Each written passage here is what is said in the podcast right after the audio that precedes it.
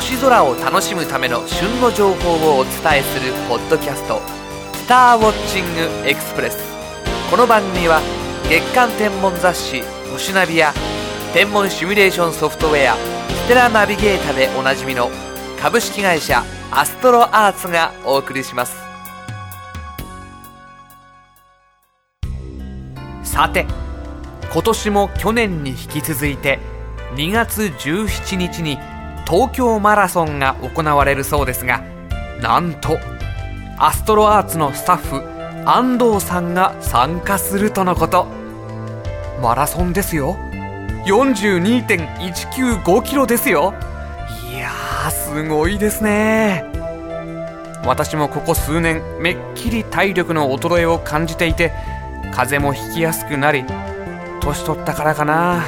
などとしょぼくれていましたが、いい刺激になりました。なのでとりあえずマラソンの応援から始めようかと思います。今週の星空情報。夜明け前の東の空では、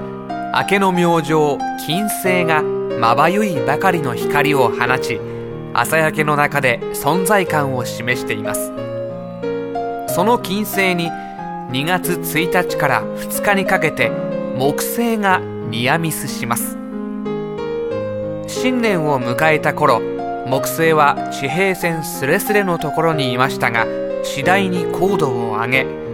逆に金星は高度を下げてきて、お互いの間隔がゆっくり縮まってきています。いちがつにじゅうろくにちにはななばいの双眼鏡の視野に収まるほどに近づき、にがつふつかには倍率ごじゅうばいの望遠鏡の視野の中にもすっぽりと収まってしまうほど大接近します。そしてにがつよっかになると、金星と木星の間隔は少し離れますが、今度は月齢 にじゅうろくてんよん の細い月がそのランデブーに加わります。冬の控えめな朝焼けの中で並ぶ月と金星と木星は、きっと幻想的な眺めとなることでしょう。今週のピックアップ。冬の夜空といえば、全天一明るい星シリウスや冬の大三角をはじめとした賑やかな星の集まりを思い浮かべます。でも、もし機会があれば、そのはるか下の地平線や水平線あたりに注目してみてください。そこには全天でにばんめに明るい星カノープスが輝いているからです。龍骨座の一等星カノープスは、東北地方から北では地平線上に上らず、関東より南でも地平線ギリギリのところで少ししか顔を出さないため、なかなかお目にかかれない星です。地平線からほんのわずか上り、すぐに沈んでしまうので、横着星と呼ぶところもあります。また、見えれば運がいいということから、南極老人星とも呼ばれ、一目見たらじゅうねん長生きするという言い伝えもあるそうです。海岸や地平線まで見通せるような場所で、南の地平線近くを探してみましょう。地平線付近では大気の影響が大きく、カノープスは全天でにばんめに明るい恒星とは思えないほど暗く、夕日と同じように赤く見えます。東京付近ではいちがつちゅうじゅんでにじゅうにじさんじゅっぷんごろ、にがつじょうじゅんでにじゅういちじごろの前後さんじゅっぷんほどが見やすい時間です。カノープスを見る場所は、南の地平線もしくは水平線が見渡せることが絶対条件です。高いところから見下ろすのも手ですが、高層ビルから見る場合は街明かりに邪魔されて難しいかもしれません。でも、何せ一目見たらじゅうねん長生きする縁起のいい星ですから、チャンスがあったらぜひ探してみてくださいね。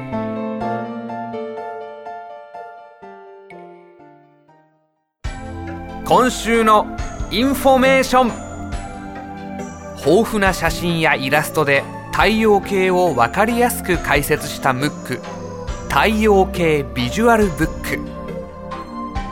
冥王星が惑星から外れることになったにせんろくねんはちがつの国際天文学連合による惑星の定義と、著しい発展を見せる太陽系天体の観測・研究の結果を踏まえて、太陽系ビジュアルブック改訂版として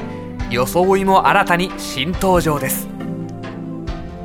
新しい太陽系の姿を前提に、惑星、小惑星、月探査などの成果を追加して再構成するとともに、準惑星、外縁天体などの新カテゴリーも追加しています。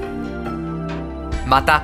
日本の月探査機かぐやの活躍などで話題の月をはじめ、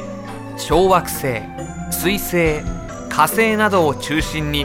多くの写真、図表の差し替えや追加を行いました。総数およそにひゃくろくじゅうのビジュアルと合わせて読み進めることで、新しい太陽系の姿を理解することができます。価格はせんろっぴゃくごじゅうきゅうえん。お求めは全国の書店またはアストロアーツオンラインショップで。さて、今回のスターウォッチングエクスプレスはいかがでしたでしょうか。より詳しい星空を楽しむための情報はアストロアーツホームページ エイチティーティーピーコロンスラッシュスラッシュダブリューダブリューダブリュードットエーエストロアーツドットシーオードットジェーピー をご覧ください。アストロアーツホームページには、宇宙・天文に関する情報をはじめ、ソフトウェアや望遠鏡、双眼鏡など星空を楽しむためのさまざまな商品を購入できるオンラインショップもあります。次回のスターウォッチングエクスプレスはにがつついたち頃配信の予定です。それではまた。